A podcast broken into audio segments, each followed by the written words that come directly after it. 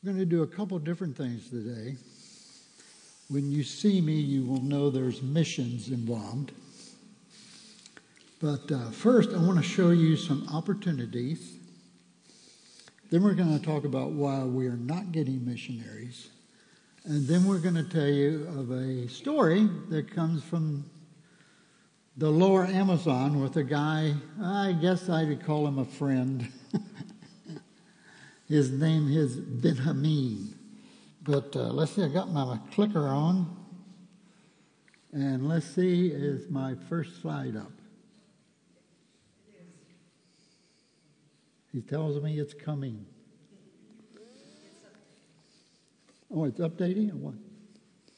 I'm looking back there. Uh, this is uh, not quite hot off the press, but it's pretty close. Uh, the mission has realized that not everyone can go to a Bible school. We realize there are believers at different ages and stages of life who would like Bible training. Preference for us as a mission We'd like you to go to Bible school in Waukesha, Wisconsin. But we realize some of you are going to say, I'm too old to go. And some of you are going to say, well, that's going to take a lot of money. And some of you are going to say, I have a job. I can't leave my job. So we're going to bring the Bible school to you. So if you just take the information off the screen, and as you think about going to particularly get additional training, all you have to do to start is go to the new tribes, oh, pardon me, ethnos. I still haven't got that out of my brain system. But go to the ethnos website and look under the Bible school, and you'll see how you can apply to the Bible school. Uh, you may be a high school senior or junior who would say, you know, I kind of, I'm kind of thinking about Bible school.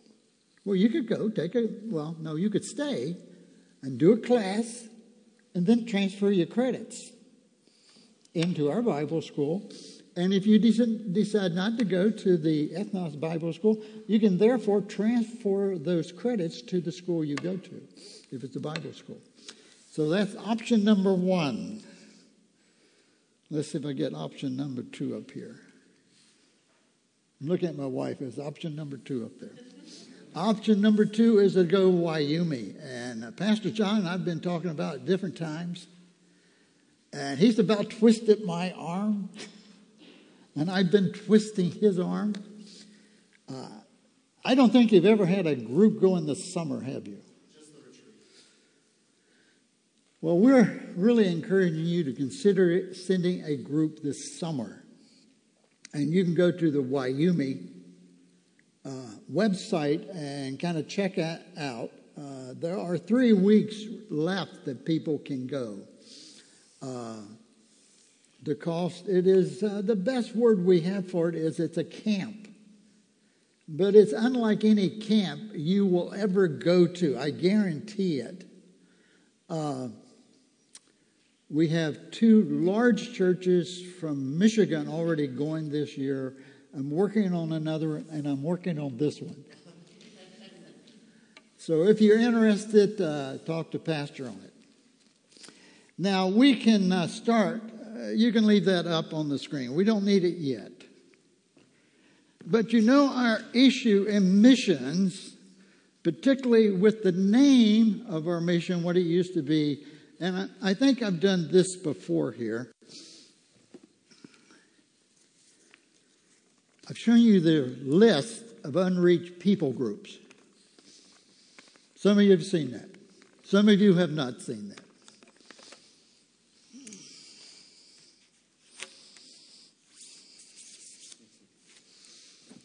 And so all I need is two people. Could be guys, gals, doesn't make any difference to me. One on either end. Roll that guy out. Now, when we talk about unreached people groups, That's what we're talking about. Uh, these are groups of people who do not have any access to the Bible. None. Uh, by the way, I was watching, like you probably have, the news the last several days and wondering about Ukraine. And in my mind, I said, there cannot be a tribe in Ukraine that hasn't heard the gospel. Man, that's a civilized place, it looks like to me. Guess what? There's a tribe on there from the Ukraine. And I've had trouble locating, even on the internet. It's a kind of a small tribe, only 30,000. Gives you an idea of what we're dealing with. So if you'll if you want to look at that later, we'll lay it out and you can roll it out and look at it. Okay, you can lay that down, roll it out, whatever. I brought a present for Pastor John today a Bible. Here's a Bible, brother. Nice cover. What do you think? That's really nice. Yeah. I like it. Yeah. Oh, it's blank inside.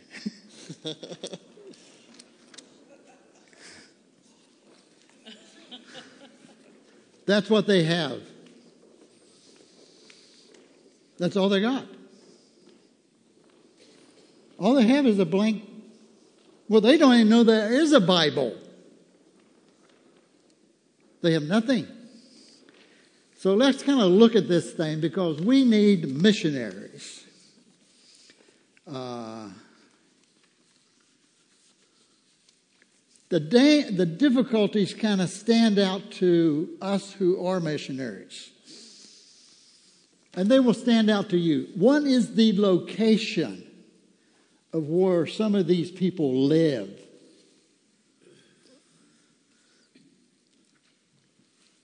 Some of them are in areas that are controlled. I'll, I'll just say, is this being recorded, John? It probably doesn't make any difference now, anyway. After what we've been saying about this guy the last four days, some of these are located in Russia. Some of the people groups would be located in Russia. Many of them are located in China. Some of them are located in Afghanistan, Pakistan, Kyrgyzstan, all those countries that we've tried to learn the new names to us. Some of them are in South America. Some are in Brazil. Actually, there's one listed in Canada.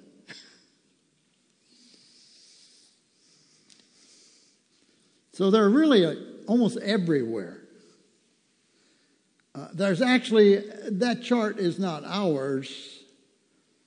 If it was a ethnos chart, it would be bigger because we consider a group reached when they are in a local church setting. Our chart comes from Wycliffe, and they just say the language has not been translated.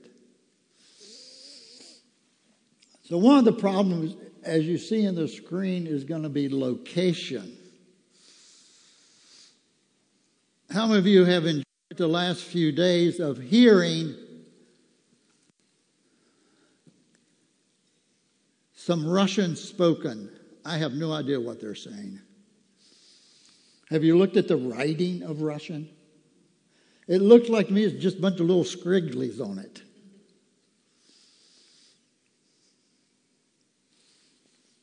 Language is a difficulty, a major difficulty, because if you're going to work in missions, you really are going to have to learn the language of the people you're working with. Now, somebody may have heard or somebody told you, well, we're going to do it through a translator. Doesn't work. Doesn't work. You, got, you have to know the heart language of the people. So you can understand everything because also involved, you'll notice culture. gets involved because not everybody thinks like we do.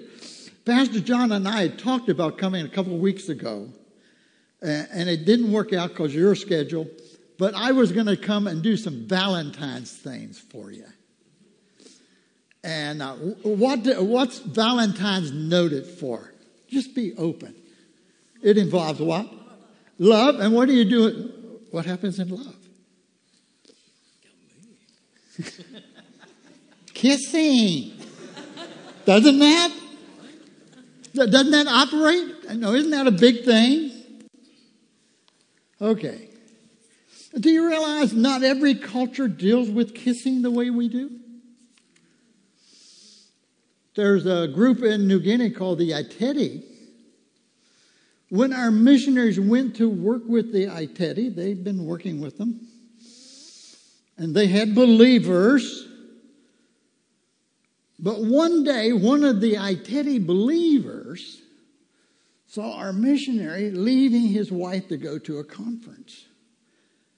And our missionary turned around and just casually kicked his, kissed his wife. And the tribal guys are like, What's he doing? What is he doing? We don't do that. So it turned out that our missionary decided to ask him, unknowing, not knowing any of this, decided to ask him to teach on the book of Ephesians about a husband wife relationship. So the tribal guy gets up and, you know, he's going to teach what the missionary's been teaching, you know. The missionary never said kiss his wife. That's not in the Bible unless you go back to Song of Solomon. And we weren't in, he wasn't in Song of Solomon at that point. And so the tribal guy gets up and our missionary's supposed to be gone, but it turned out he could set in the back. And so our tribal guy is teaching. Then he said, There's something I learned from our missionaries. I didn't know what it was. In their culture, by the way, this is really risque language. Kissing. You, you would never get that out in the open because they don't do it. And so the, the tribal guy says, I saw our missionary licking his wife's lips. And I said, That is the grossest idea. gross. But I was teaching this, and, by that time, his culture cannot let him look at the audience. The other, he can't look, so he's got to do it this way. He's got to look at a blank wall because this is extremely personal. And so he says, I decided that I would lick the lips of my wife too. I didn't tell her. Because she didn't know what it was anyway. So, the other day, I looked at my wife and I went up to her and I licked her lips. and it was good. It was good. It's a different culture. Different culture. See, we kind of think kissing is part of life. Depends on where you are. Really. You live in the United States, you hear it here, I guarantee it, but not every place in the world does that occur. So you're going to have to learn the culture of the people you're with. So you're going to deal with language, you're going to deal with the culture and the location. But we lack missionaries, desperately lack them. We could actually take all the missionaries we have We have, give or take, a few hundred, somewhere around 3,000. We could take them all and stick them in Papua New Guinea and we'd still be short. That's just amazing. Somebody, why would we be? Well, there's all, over 800 different language groups there. So we could divide like two apiece, maybe three apiece almost. But we still wouldn't reach them all. So we need desperately need more missionaries. Now, how do you encourage a couple that you support? I know because it's in your bulletin. I know, you, I know some other ones you support, though. You have a couple listed in your bulletin today that are in very strange circumstance that they've never been in before. Ben and Sarah Lair. Pastor tells me you just got an email from them the other day, and they have Ukrainians. I'm going to tell you, going to be more than Ukrainians come. And their church isn't very big, but it's a church. How much do you want them to help? You know, it does take money to feed people. Should the missionaries be feeding these people that come? They aren't going to get any food. No, there are no McDonald's along the highway. So that's one couple you got to stand with and encourage. You got to encourage them because they're going to need it. So, how can you do it? Well, you can pray. You can send emails. You could even call them. You know, that's even done today. I, I talk to occasionally people overseas now. That's kind of unusual for us. But with our cell phones, we can call a missionary up. Used to be a big deal, man. It used to, man. I remember when our daughters first went on a short term trip, the only way we could communicate was with a fax machine to ask if they could call us. Man, that's been over 20 years ago. Now you went in, most of us, I bet there's people here don't even know what fax machines are.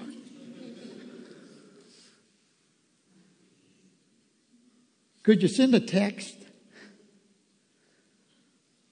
You could send a text.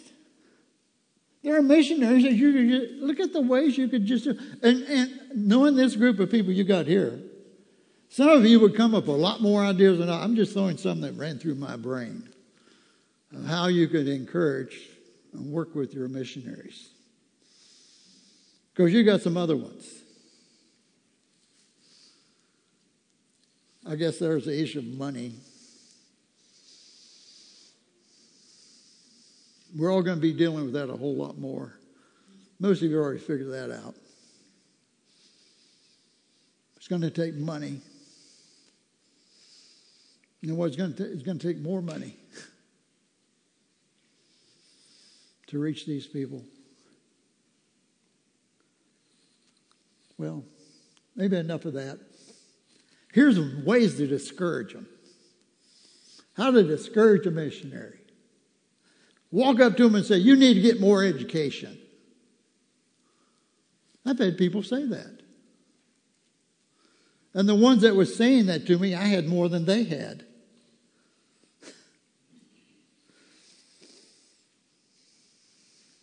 You will not do well on the mission field because you didn't do well in school.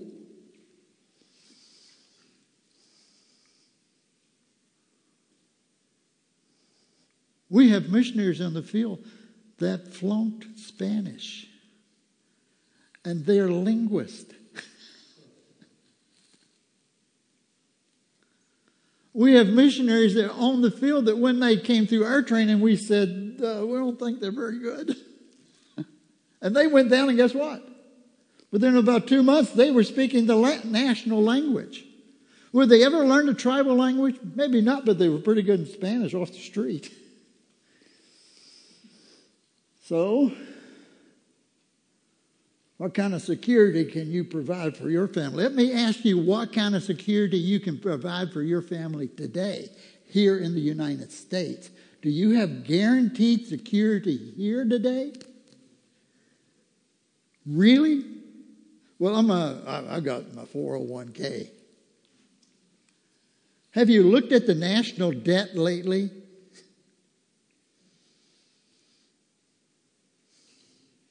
I wouldn't say any of us has a great deal of. Well, I got my house, and the price is going up. If anybody can afford to buy it, don't count on your security. Well, why don't you get a real job? Boy, I've heard that one. Get a real job. And when those people tell, or I hear people say like that, I like to take them and say, okay, you go out there and do it. You go out there and do the job these missionaries are doing. You'll never get enough support. I've heard that one.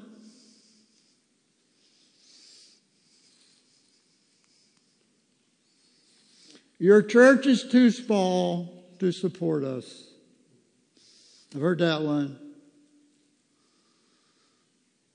We know of a family that works in Guinea, West Africa.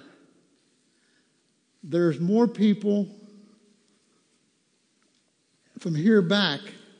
Their home church is smaller than this group.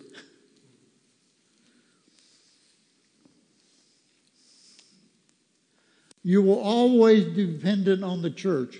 Yeah, because the church is always dependent on God. That's not a bad option. You're not old enough. Well, how old you got to be then?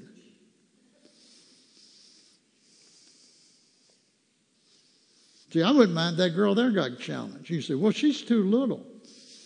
Well, how old do you have to be to be challenged?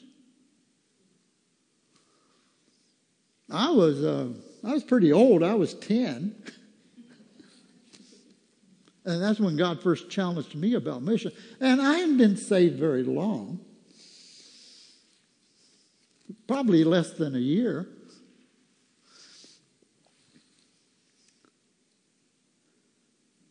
You're needed more here. Oh. We need you here. Let's not go there. You'll take my grandchildren away from me. Yes, God will take them and use them. And they're safer with Him than with you. Believe that. A lot of, a lot of Christian parents haven't been convinced of that. But God knows more and what your child needs than you know. He is omniscient and you're not.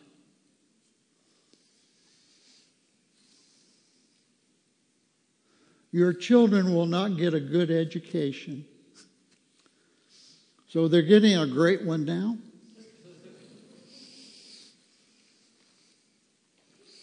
Don't have to go there. Now we've got to go to South America. Uh, this is uh, Benjamin. I met this guy for the first time back in the late 90s, almost 2000. And I had, uh, I was just starting to do what I do now, rep work. Before that, I worked and taught in the institutes preparing missionary candidates.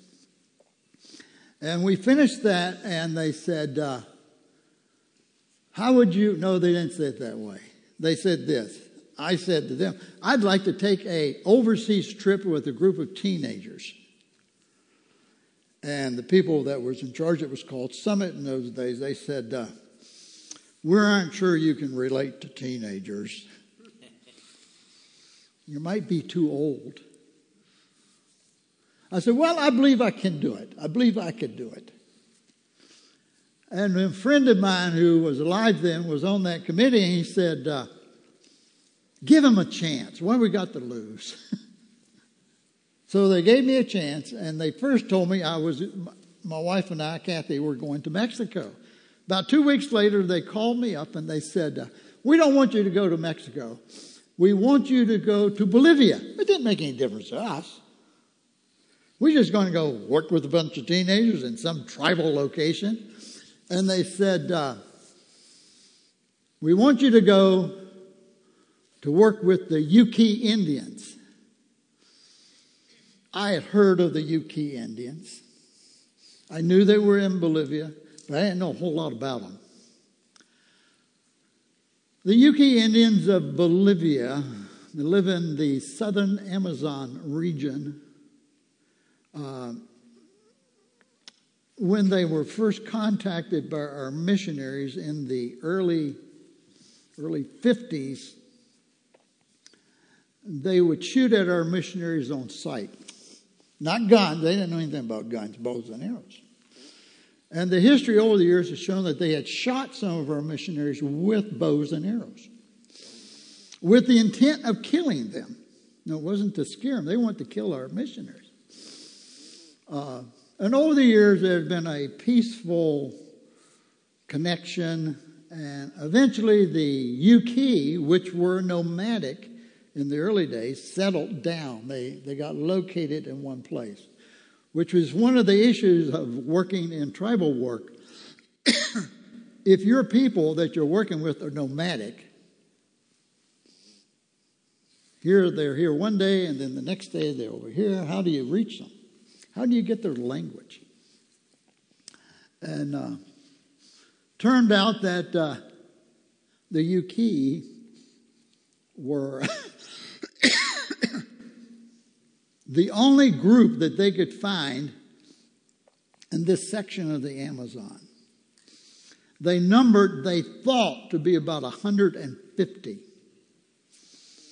Maybe less, probably not more. One of the difficulties in reaching the Yuki is nobody spoke their language. You, you said, well, couldn't you use Spanish? No, they didn't know any Spanish. They know nothing but Yuki. Yuki. And what made it more difficult is that they would splinter off into other groups. One of the guys that we got to know was a guy named uh, Kadayu, and Kadayu had left the Yuki because one day there was some argument, and one of the other Yuki just stuck a stick right in his wife's eye. There was some thought that it was a burning stick, you know, a hot one. Other thought it was a sharp one. Well, he got mad and basically said, I'm leaving. Now, leaving to them is he's going to another part of the Amazon. You know, he's not going to go over here to uh, Marlette. He's just going to go back into the jungle. And when he left, Kadayu left, he had just him and his wife and little boy. And a few years later, our missionaries contacted by accident him again. And by that time, him and his wife had a little boy and a little girl. Guess who was the doctor for her?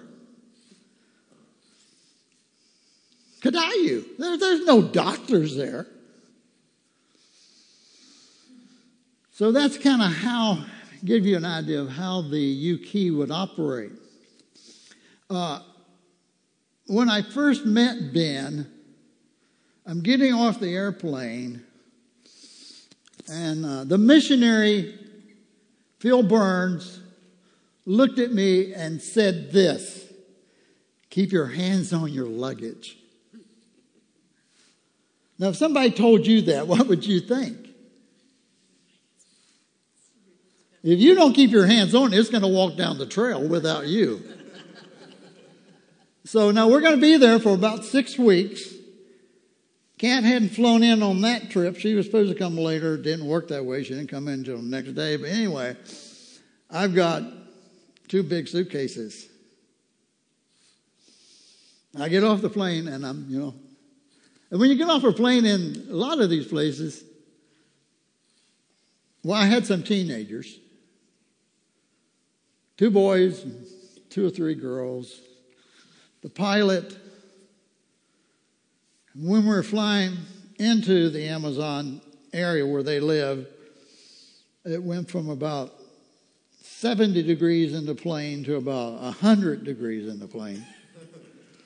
And I'm sweating from places I didn't know I had sweat pores, but we land in the jungle. And the, it, I heard the missionary say it's kind of like, you know, you're flying over and it's green, yeah, pretty much like green carpet, except they're trees. And the pilot flies along the river and then he makes a right hand turn and flies into the airstrip. See, he didn't tell me, but the river was part of the airstrip. That's part of jungle flying. You learn that. So we landed. I'm getting the suitcase out. Phil says, keep your hands on your luggage. And I get about from here back to that uh, uh, red cart you have in the back. And Ben Amin wants to wrestle. Do I look like a wrestler? Even when I was younger, much younger, I did not, maybe the stuff you see on TV, but not the way Ben Amin wanted to wrestle. He literally got me on the ground and starting to know, I'm like, and I'm just trying to hold on to the suitcases.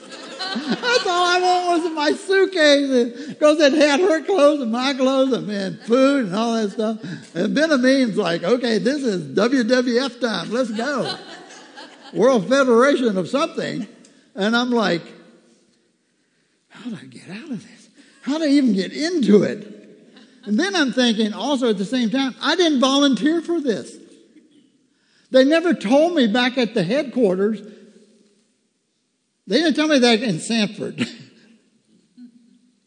well, Phil Burns casually looked at me, big, tall, lanky guy from Montana, said, Dan, wrestle today, and you wrestle tomorrow if you win.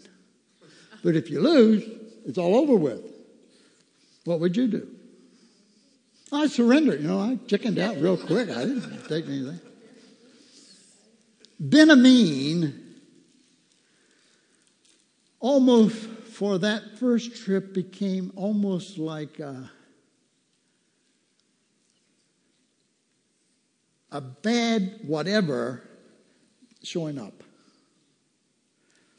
We would drink a bottle of, you know, two liter bottle of something, which there you couldn't get a two liter bottle. We'd fly that Coke in that you and I just, you know, We'd fly that in and we'd take the empty bottles and we'd set them out on the porch and they're gone. Because the Indians taking those. But Ben would come up after lunch and I'm standing there on this little porch, it's probably three by three. And Ben would come up out of nowhere, look at me, and smack the back of my legs. I mean, just leave his fingerprints on them. And I don't know Yuki. So I would say, Ben, that's not nice. He just looks at me and smacks me again.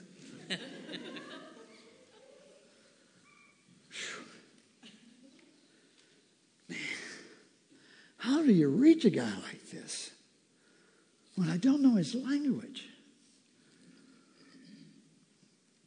I did learn that that was probably better than what they did our first missionaries.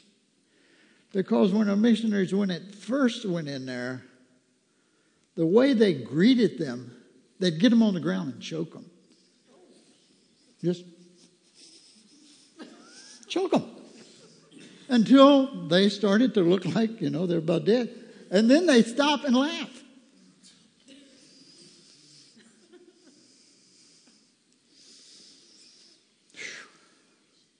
They weren't doing that, then improvement. they weren't doing that when we got there. They didn't choke anybody. But Benjamin wanted to wrestle. And since I was the leader of the group, he had to prove his dominance over me. Well, that didn't make any difference to me. It did to him. His culture said, You've got to be dominant here.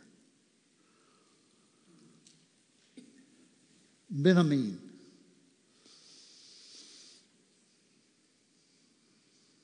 just a few days before we were going to leave. And they knew we were, we were only going to be there a short time, so I got ready, you know, get my stuff together.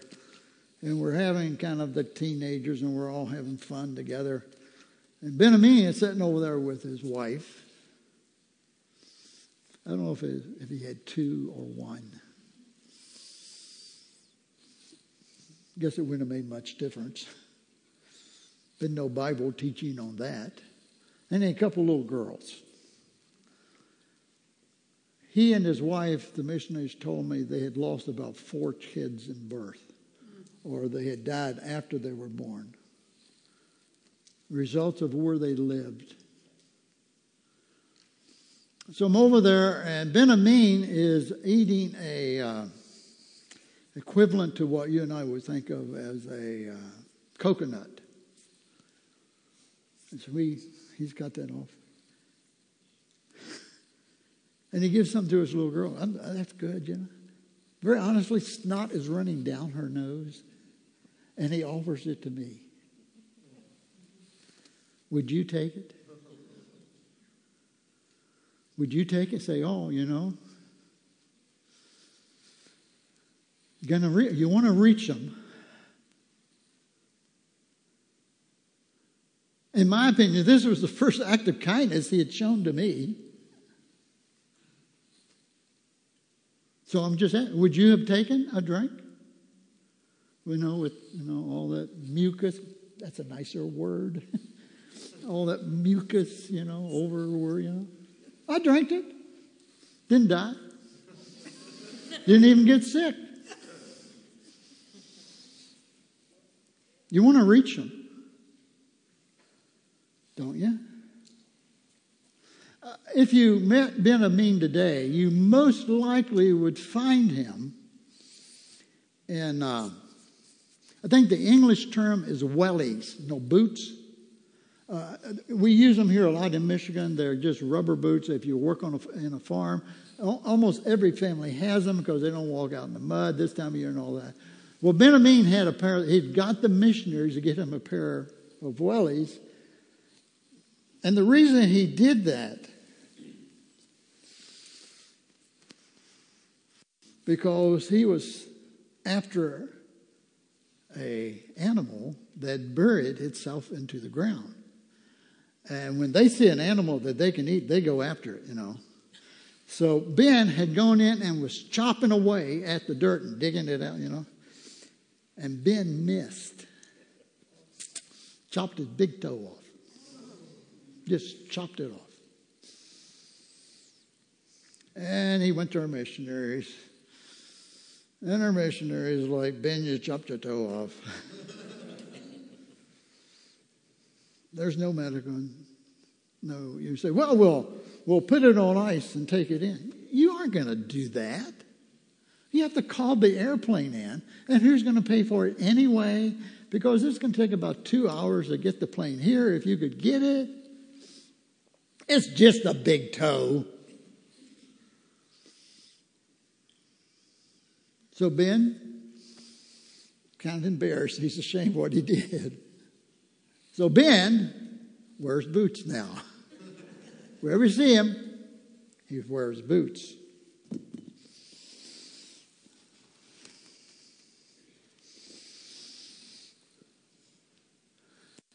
Benny wants to show me a big catfish he caught.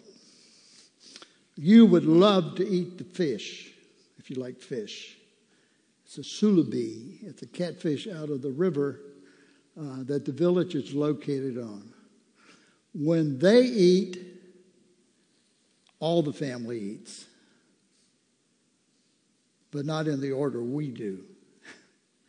See, in our order, well, it's the American order would be you would eat all together, and Yuki order is you eat first.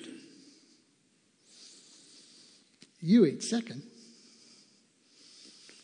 and the kids eat last. And some of you are going to say, well, about if there's nothing left? Well, then there's nothing left. There is no refrigeration, very little salt for preserving sake. Uh, you little, how, what's the, any boys here about seven, eight years old? Any seven, eight year old boy? How's that little guy there with that? How old is he?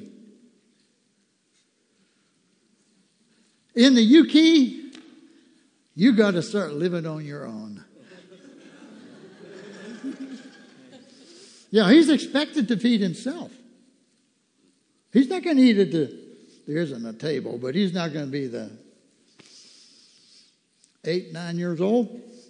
He's already learned how to shoot a bow and arrow.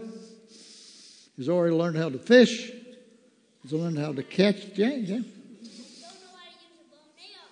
But if you're Yuki, you would.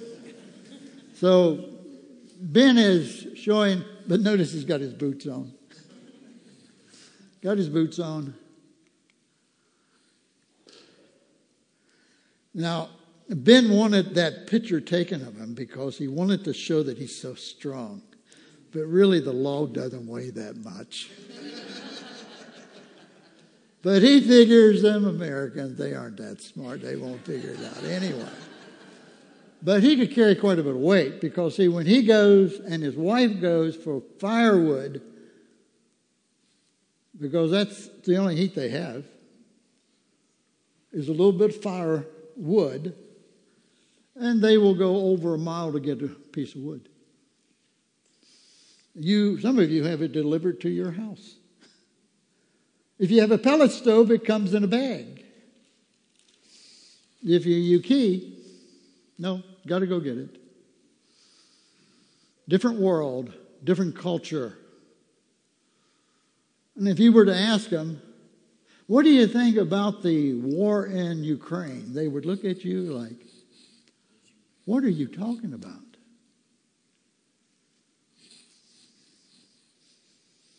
By the way, I should tell you this to be very open and honest with you.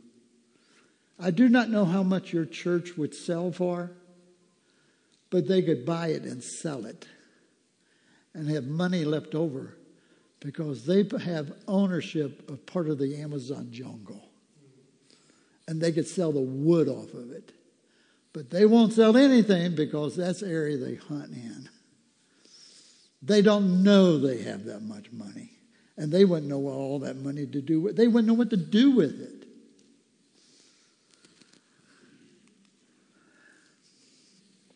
Picture of Ben me in his younger days with one of his little girls, and I think of my last one may be there's Ben with his kids that have survived to this point. Used to have Americans working with them. As a mission, we decided it would be better to have Bolivians working with them because the Americans could never get down to the standard of living of the Yuki. However, poor couple we sent, they could not live at the economic level of a Yuki. So we had a Bolivian couple that went through our training in Bolivia, and they are now in there. They're the ones in there. We cannot even get Americans in there now because that is in the red zone of Bolivia, which is heavy for drugs. Fortunately, though, missionaries went years ago, gave them the gospel. Is it a thriving church? No. Have they sent out missionaries? No. Not to my knowledge.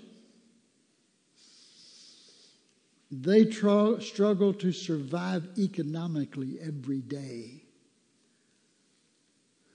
It is what we have to eat today that's important. And you're going to say, well, why don't, don't they think about tomorrow? There is no tomorrow, it's today. Most of the world lives like this, particularly the ones that are unreached. Sometimes you may end up in a tribe that is very prosperous. That's one of the reasons why new tribes became ethnos. The word simply means people. It's a Greek word.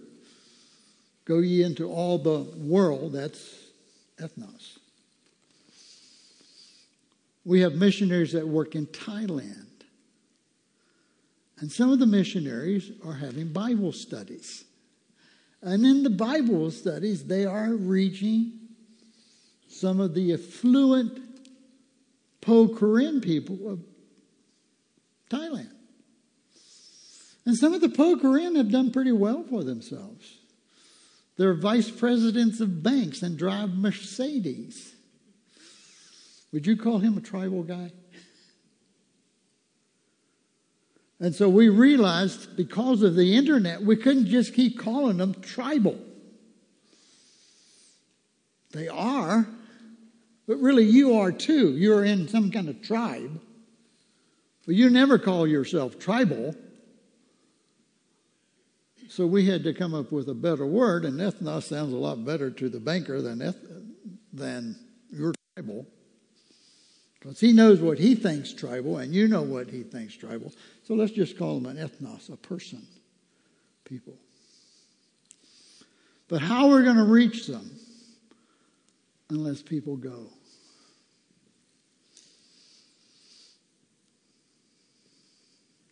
Well, we'll reach them on the internet. It'll, it'll work in some cases, but not most cases. We'll fly over the jungle and drop gospel tracts out to them. Mm, what about if they can't read? What kind of language are you going to use? Wouldn't make much difference to them anyway, whatever language you use, they can't read. It's going to take people who are saying, willing to say, like your song said before preaching, Lord, here I am. Take me, Lord. Basically, that's all your song was saying. Take me. Just use me, God. That's just use me. I, I'm not particularly picky about what you do, God. Just use me.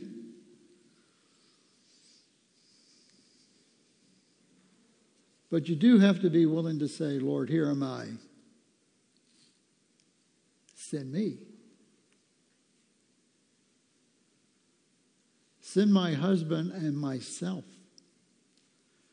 Send my wife and me. Send my grandchildren. Send my children, Lord. In conclusion, I'll ask you this question Would you prefer for your young person, your children, your grandchild, your husband, your wife, whatever, to be given some great scholarship to play for the University of Michigan in some sport? Or would you rather say, Lord, take them and use them for your glory. Pastor John.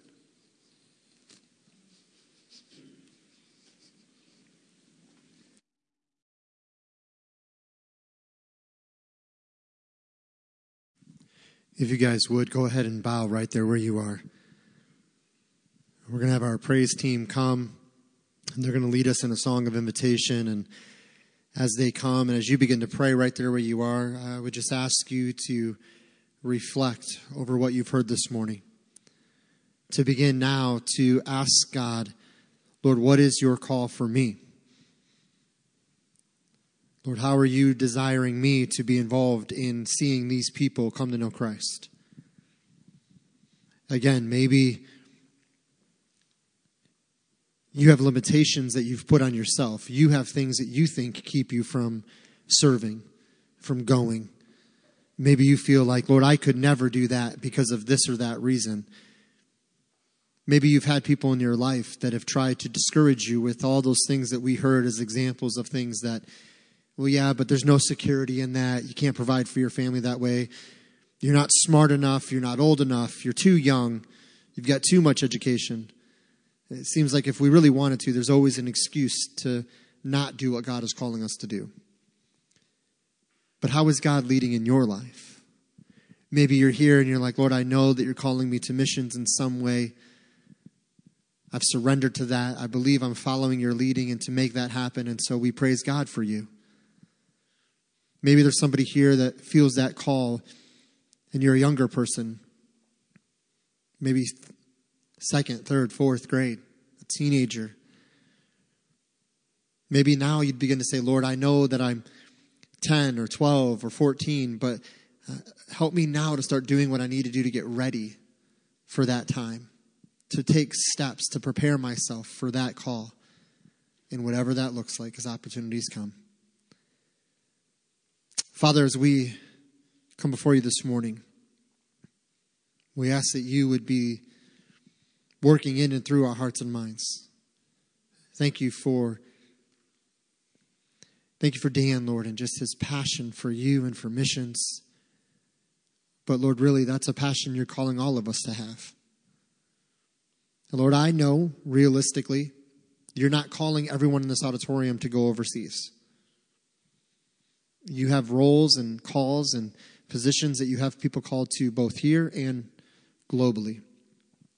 But Lord, those missionaries in those jungles uh, can't do what they do without churches back here in the States and other places as well, all over the world, that are supporting those missions. And so, Lord, whatever it is that you're doing this morning, I pray that we'd be responsive to it, be open to it, surrendered, desiring to see you move in and through this time this morning. Father, do what only you can do. May we worship you.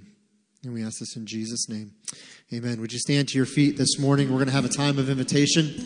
And as you're standing, if you feel God's call in your life, maybe you want to just come for or come pray for our missionaries. Maybe for the layers, you would come and say, Lord, I'm going to come pray for the layers as they're serving in Poland. Maybe for yourself, maybe for someone else. Whatever it is that God is doing, would you respond as we pray this morning and respond to what God is doing as we worship Him?